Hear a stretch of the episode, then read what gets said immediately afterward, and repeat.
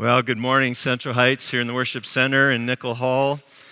What a great day. What a great person that we gather unto. His name is Jesus, and that's why we're here.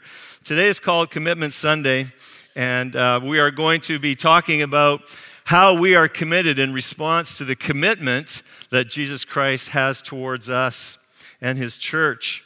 You know, as a guy growing up, uh, some of my most cherished memories have to do with team. Um, there's something about being in battle, in the trenches, with other people who are committed with you towards the same goal. So uh, I've ridden the bus, I've played the game. And in light of the recent tragedy of this weekend where um, the Humboldt Broncos uh, bus was hit by a, a semi truck, and I think 15 or so people have died. Many team members, coach, others, support within the team. Um, I resonate with the statement that had gone out that um, th- this is something we all feel because for so many Canadians, uh, the game, the idea of being part of a team where you're working towards a, co- a goal has been part of our story. Yes, we grieve as family and, and just putting ourselves in the place of family members that will have lost a loved one. And we have, uh, within our own church, family connections to those that have passed away this weekend. But there's also this, this shared idea of being on a, being on a team where, where we understand that camaraderie and that oneness as they work towards a goal and then having that all wiped out. Um, we feel that. It strikes home deeply in, in, in Canadians as a nation because of our national sport. We feel it deeply. And maybe you haven't experienced, you know, in a sport that kind of rightness of being um, on a team with sport, but maybe you've experienced in, in an organization, in your company, or in your ministry, just this sense of rightness when, when everybody is pulling together, when there's a unified sense of mission towards a common goal, and you fight for each other and you fight for that goal. There's something that's so uh, deep, it's so satisfying, it's so right. It's so powerful that corporations will hire a consultant to, to orchestrate that experience in their companies. And so they'll, they'll organize a climb or some kind of group event so that they can experience that pulling together and obstacles and opposition, but fighting for each other and then fighting for that goal. It, it's special, it's powerful.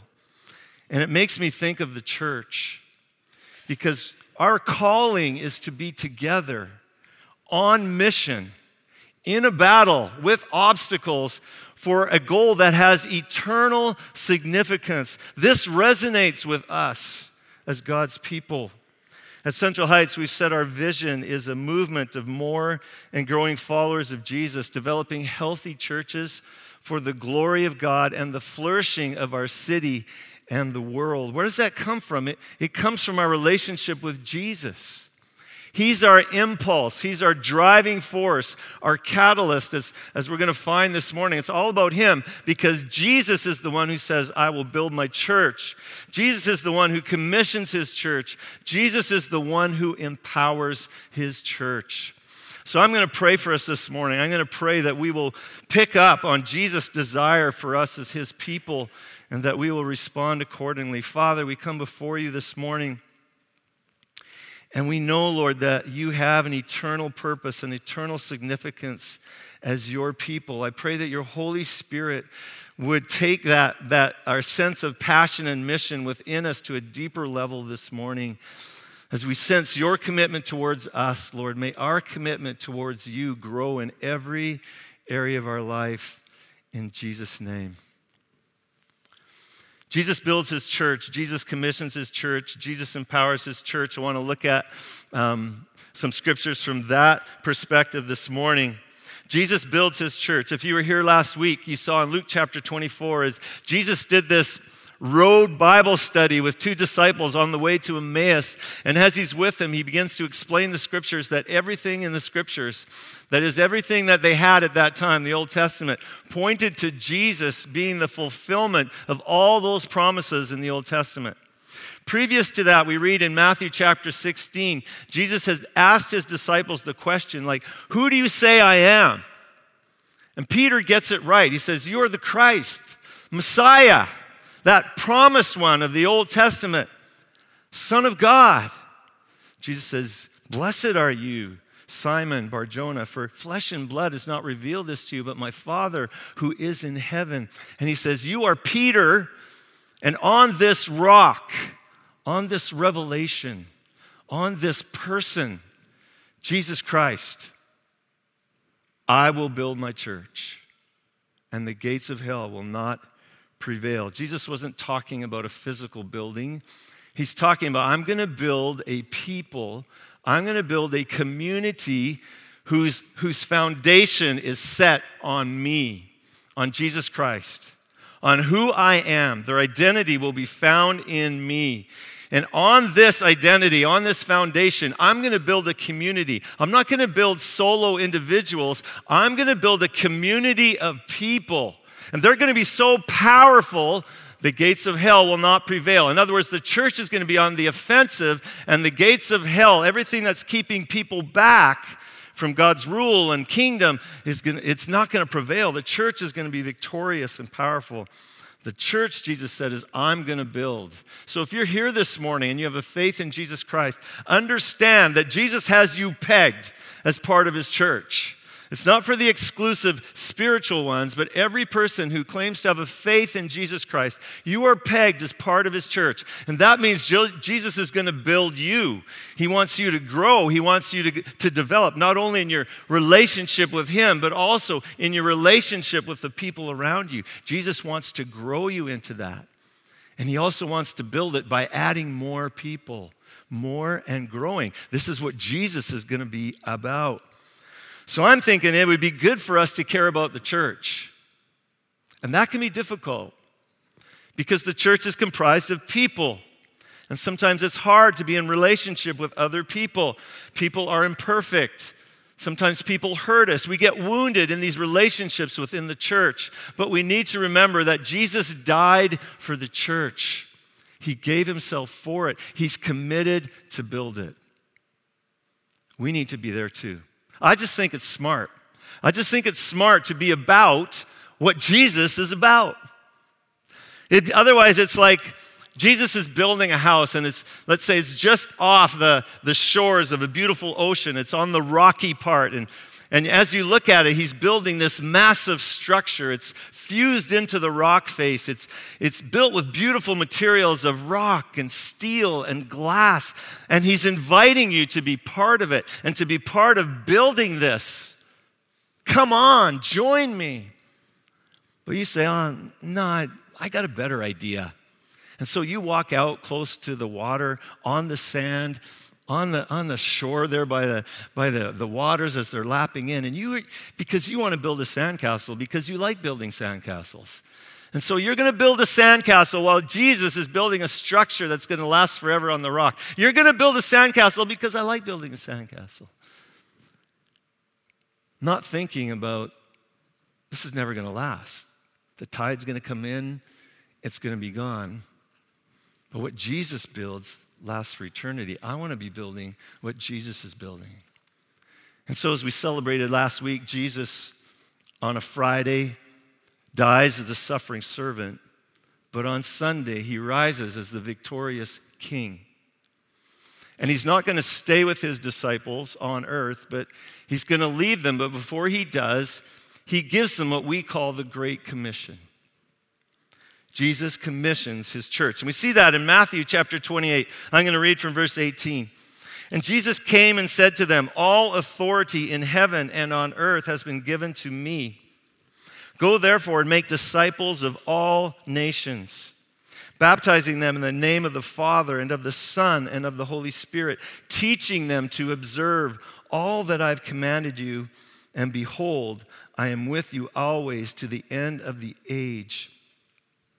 Jesus gives his church a commission to touch all the nations. Where have we seen that before? So, if you've been with us here at Central Heights, we've been going through the kingdom story. We started at the beginning of the Bible and we worked our way through the Old Testament and into the New Testament. We've, we've slowed down there a little bit. We looked at the life of Jesus, his death last weekend, the resurrection, and here we are now. He's commissioning his church before he leaves. Where have we heard about touching the nations, blessing the nations? Genesis 12, the call of Abraham in you, all the families of the world will be blessed. Where have we heard about this growing, being fruitful, multiply? Genesis 1. Adam and Eve. Fill the earth. Let there be more and more representatives, image bearers of me, so that when people see them, they will realize, they will understand that God rules in this place. What's going on here in the Great Commission of Matthew 28 is a complete reclamation of the original purpose of Adam and Eve and the call of Abraham. God has never forgotten it. And now in the New Testament church, he's saying, let's do it again. I'm commissioning you with a call to the world. And the world will be blessed as followers as you share with them the hope and the proclamation of the message of Jesus Christ, as they will change their identity from whatever they have their identity in to an identity in me. And that's why they're to be baptized in the name of the Father and the Son and the Holy Spirit. It's, it's, a, it's an identification marker. They'll find their identity in me, and then they'll walk in my kingdom ways, teaching them to obey everything that I have commanded you. This will be the blessing that God talked about through Abraham as the church takes the message to the nations.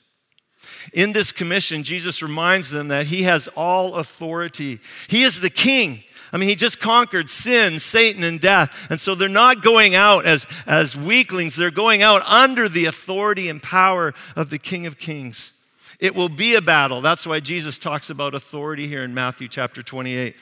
Our mission is going to be opposed, and so we need to understand that we're not going out under our own authority, that we're, we are going out under the authority of Jesus. It's going to be a battle. That's why in Matthew chapter 16, Jesus talks about the gates of hell. There's going to be opposition. We're going to be in a fight. We're going to be contested, but if we submit ourselves to Jesus, who has all authority, we cannot, we will not lose. The gates of hell will not prevail. Is that exciting or what? And you can know this for sure because the third thing we're talking about this morning is that Jesus empowers his church. Jesus empowers his church. So let's strap our seatbelts on a little bit because there's lots of strands here in the biblical story that tie together.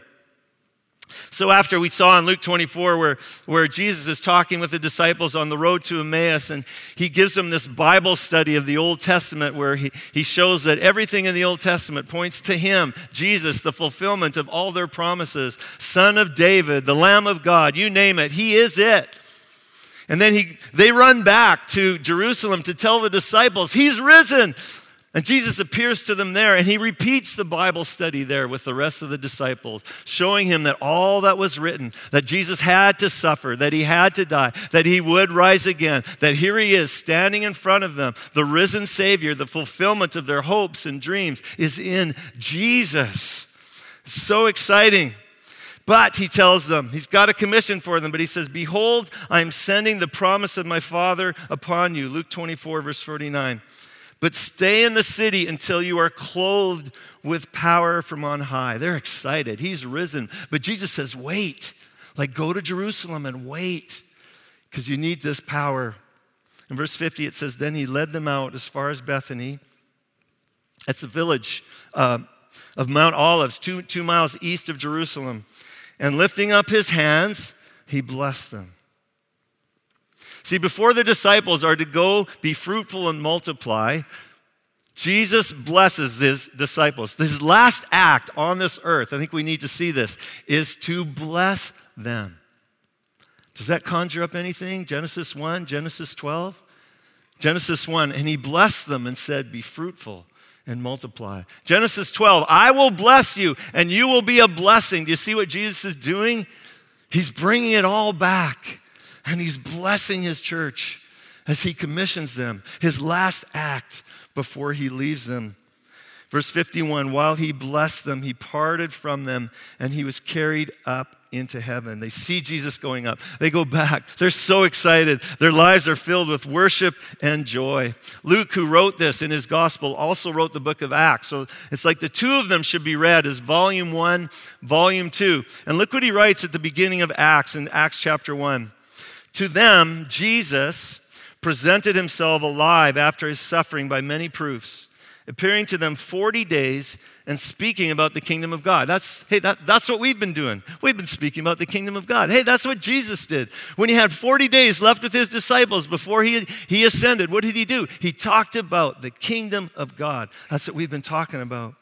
Verse 4 And while staying with them, he ordered for them not to depart from Jerusalem, but to wait for the promise of the Father, which he said, You heard from me. For John baptized with water, but you will be baptized with the Holy Spirit not many days from now. So the disciples ask him a question. He says, Well, don't worry about that part. But verse 8, you will receive power when the Holy Spirit comes upon you, and you will be my witnesses in Jerusalem, in all Judea and Samaria, and to the end of the earth. And when he had said these things, as they were looking on, he was lifted up, and a cloud took him out of their sight. It's interesting that Luke thought these things that I've repeated to you were so important that he had to mention them twice, including the ascension of Jesus Christ. Yes, Jesus died. Yes, he rose again. We celebrated that last weekend. But it was also very important to the disciples to remember that Jesus ascended, that they had seen this miracle of him right before their eyes, going up into heaven. They saw him ascend. This was no small thing, and it's directly connected to the empowerment of the Holy Spirit in the life of the church going forward. See, the ascension of Jesus is like his enthronement ceremony. It's like if uh, Prince, Prince Charles was to finally take the throne as king. You know there would be like this great celebration, and there'd be pomp and circumstance, and everybody would see that the, the king has ascended to his throne. This is what's going on with Jesus as he ascends. It's, it's like the final coronation of his, his role as, as the, the God man representative before the Father, at the Father's right hand. That's where he's going as king who has all authority. It's a final demonstration to those who are going to carry out his mission. So, you know the story. The disciples see the ascension. They go to Jerusalem as they were told, and they wait in prayer. And then, in God's perfect timing, the Holy Spirit is poured out upon them. It's sat on them like tongues of fire, and they're speaking languages that they've never heard before. And, they, and they're out in the streets, and, and, and the joy and the, the love of God is just bubbling up from inside of them, so that those that had come to Jerusalem are, are, are they don't know what's going on. It's making a scene, and, and, and, and they're trying to understand what all of this is taking place. And so, out of that, Peter gets up, and in Acts chapter 2, he begins to explain the phenomena that's happening before their eyes. Peter says it all happened because Jesus was resurrected and ascended. Acts chapter 2, verse 30. Peter says, David spoke of this. David, being therefore a prophet, and knowing that God had sworn with an oath to him that he would set one of his descendants on his throne, the Messiah, the rescuer, the, the son of David, he foresaw and spoke about the resurrection of the Christ. That's who David was predicting.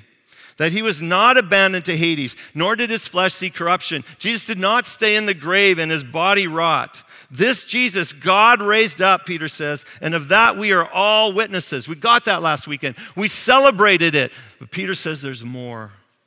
Verse 33 being therefore exalted at the right hand of God. That's the ascended position.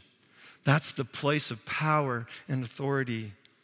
And having received from the Father the promise of the Holy Spirit, He has poured this that you yourselves are seeing and hearing. When was the Spirit poured out?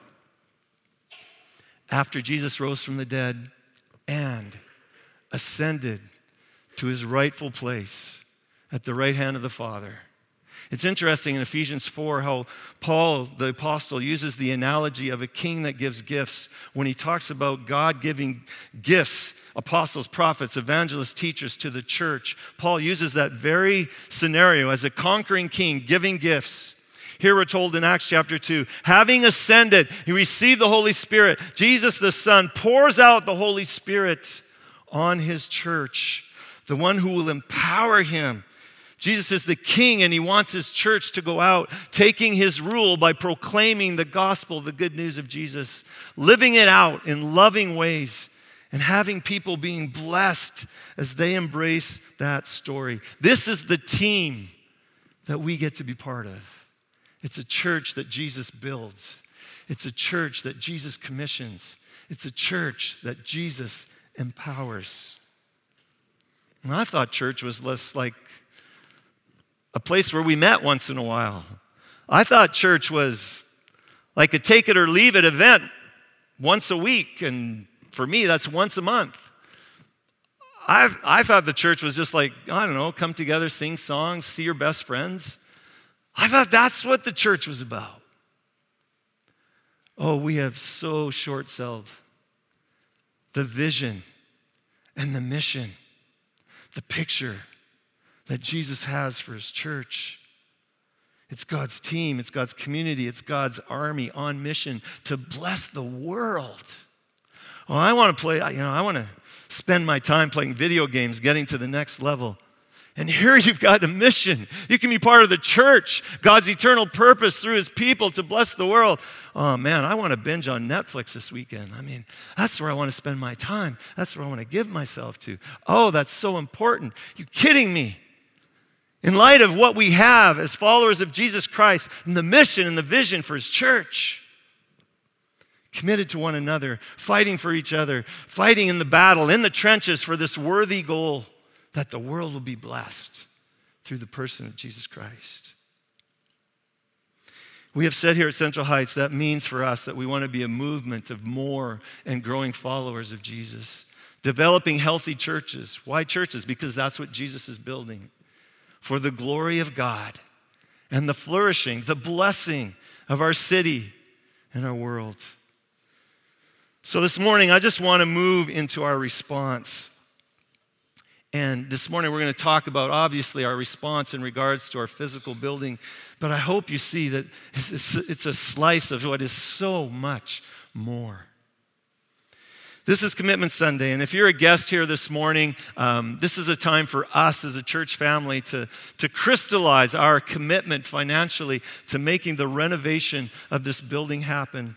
But I want to walk us through why, why this is important and, and how our response to this mission and vision of Jesus, that this is part of it.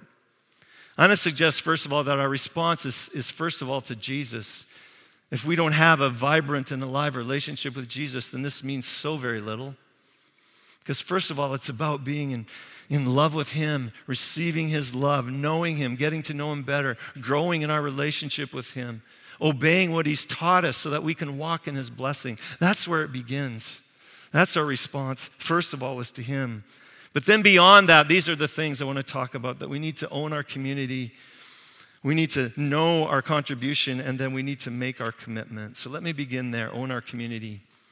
In Acts chapter 1, when Jesus talked about how they would receive power and they would be his witnesses, he says, You're going to be my witnesses to Jerusalem, Judea, Samaria, and to the ends of the earth. In one sense, today especially, our community that I believe we should take responsibility for, and that's what I mean by owning your community. Our community nowadays really is the whole world. And Jesus had the whole world in mind when he commissioned the church. So for us, we do that through the support of missionaries who have come and gone, and we don't see them that often sometimes, but we keep in touch with them and we support them financially. We pray for them. We do this through our partnership with our church in Mexico, Guadalajara, La Cantera. We do this with helping build water wells with Gain, as we did this last year through the sponsoring of children, like many of you do through compassion.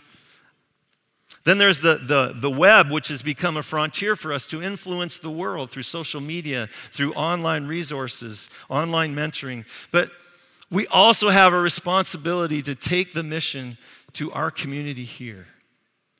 Our Jerusalem is Abbotsford. So we have a mission to change and bless our city through the proclamation of Jesus Christ and to live out his ways right in front of the people that we live with from day to day. And this is why our building matters. See, in the process of reaching our city, in the process of having people hear the message of Jesus Christ, we need to be going. We need to be embedding and meshing ourselves in relationships, in places in our city. We need to go.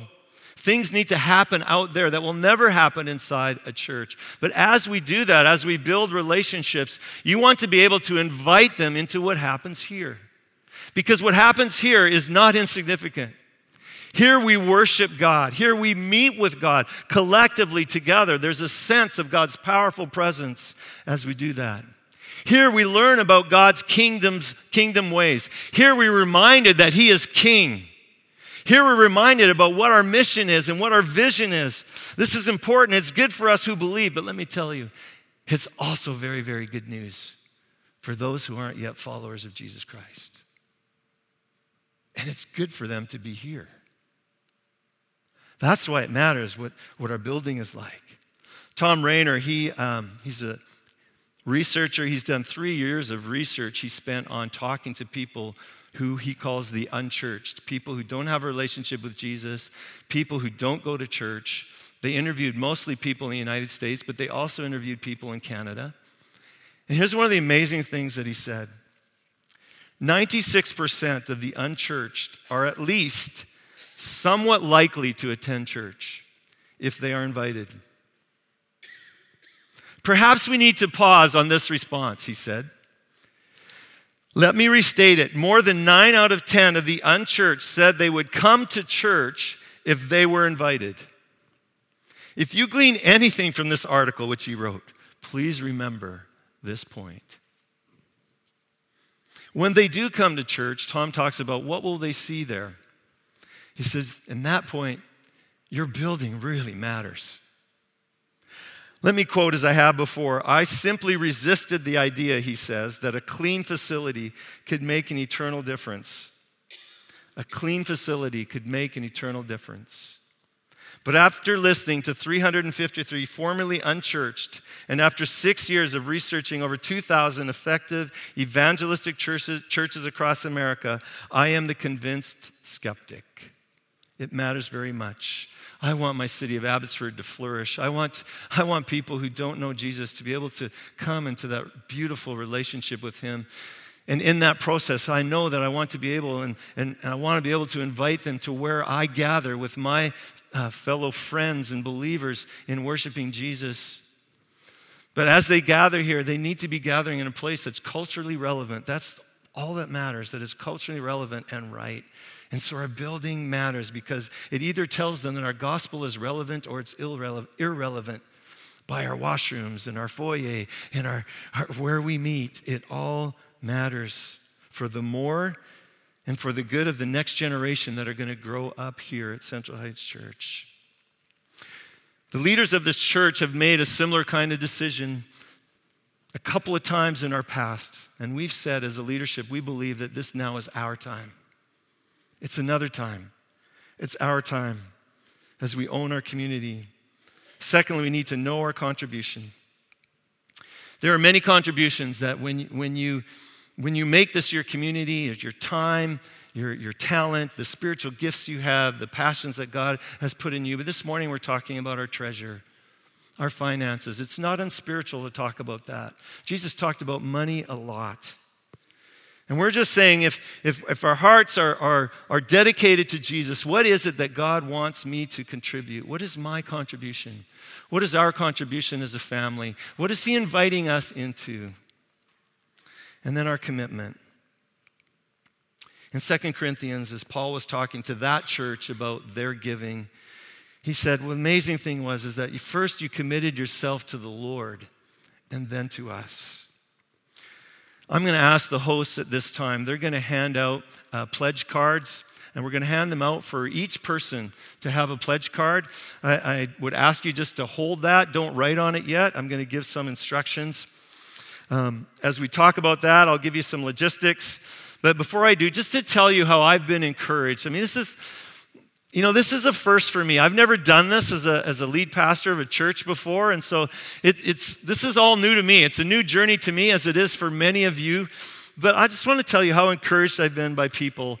Like a gentleman in his 90s, you know, telling, telling us, I, I wasn't involved the last time. I want to be involved this time. He's investing for your future. Uh, a millennial telling me, this is, this is our generation's time. This is our time to step up and make a difference. And then, and then uh, a, person who just recently started coming to this church and said, Yeah, we're gonna, we're gonna put our roots down in here, but are now living outside of our country, and we'll be doing so mostly for the next of two years. But said, No, we're committed and, and sending, you know, a pledge card saying, Yeah, we're in from far away overseas. Man, that just blesses me. So, as the hosts hand out the pledge cards, um, let me just go over the logistics for the next few minutes. And then after the logistics, I'm going to pray and then we're going to have a few more people just share as to what they're building for. Then we're going to watch a video. And after the video, at that point, then we'll, uh, we'll give ourselves an opportunity to write on the pledge cards. So don't write on them yet, just hold on to them. And so let me just walk us through a few, few logistics. Let me say again this is an opportunity. If you're a guest here today, um, please um, we don't want, like, this is for our church family. We don't want you to give unless you absolutely feel like you have to. Okay, then we won't turn you away. But this is for our church family. And, for our church family, let me say this is an opportunity for each one of us. This, we do not want you to give, be giving out of compulsion, out of manipulation. Uh, I feel no need for us to, to, to go that route. This is an opportunity. And what we're doing is we're pledging, hey, this is what this is what I feel called. This is what I feel that we can give to over the next 3 years. You're not pledging for a one-time commitment. You're pledging this is what we can commit to over the next 3 years. So we're spreading it out over 3 years. We want to remind you that our government is very favorable to this and they treat your taxes in a really nice way because they recognize the contribution that the faith community makes to society in blessing society. So in British Columbia, if you pay tax, and if you don't, I'd love to talk to you. Um, if you do pay tax, know that for every dollar of income you have, um, or, or, sorry, every dollar that you give charitably in this way, um, you, your net is only 57 cents. In other words, you get about 43 cents on the dollar given back to you for most people. So $100 after your refund, you, it really you invested 57. If you invested 10,000 over three years, that's 5,700. You see, see how favorable our government to us is. So if I made a three year pledge of $10,000 uh, with the net after the government refund, that's about $158 per month over three years. All of a sudden, it becomes way more doable for some of us. Let me remind us how at the beginning of this Building for More campaign, how we said that we would get there. And again, like I said, this is new to me, but this is a chart that just shows you, you know, so many people need to be giving different amounts. Um, we, we will need some people who are saying, hey, I have the means, I have the capacity, and I'm willing to give in a big way sacrificially, some big numbers. It will take that. But then at the other end, it's going to take lots of people who say, This is what I can give. And it may not seem much to you, but it's a lot to me. And I'm going to give it. And I believe that, that that touches God so much. And what we're saying is this is an opportunity for all of us to take responsibility, to own it, and to give sacrificially without compulsion, cheerfully over and above what we give in our regular way to help support the ongoing ministry of the church. So, in a few minutes, we're going to have an opportunity to fill out a pledge card if you haven't already. Thank you to those of you who have already pledged. And what we're going to ask uh, that you do when, when we um, write out our pledges is that if you would just write on there what you are building for or what you are praying for so that everybody will be writing something at the same time. And, and if you have already pledged and this morning you're going, you know what, I want to pledge some more, we will not stop you, okay? Feel free to do that and just write on there additional pledge if God has touched your heart. I mean that in most sincere way this morning. You may want to write on there, Today I committed my life to Christ, or Today I recommitted my life to Christ. And just put your name on there, and we'd love to follow up that with you. God committed to us through his son, Jesus Christ. And I just think this is a way for us that we, re, we show our commitment, our response to what he's done for us as a people who are relentlessly on mission, engaged in the vision that God has called us to a movement of more and growing followers of Jesus, developing healthy churches for the glory of God and the flourishing of our city and the world. We're building for more because Jesus is building for more. So I'm going to pray. We're going to hear from a few. We're going to watch the video, and then we'll give yourselves a little bit of time to fill out those pledge cards. Would you bow your heads in prayer with me?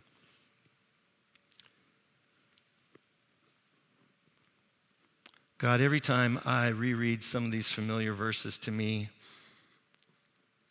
about your promise to build the church, about your commission to the church, about your empowering of the church, Lord, I'm, I'm moved.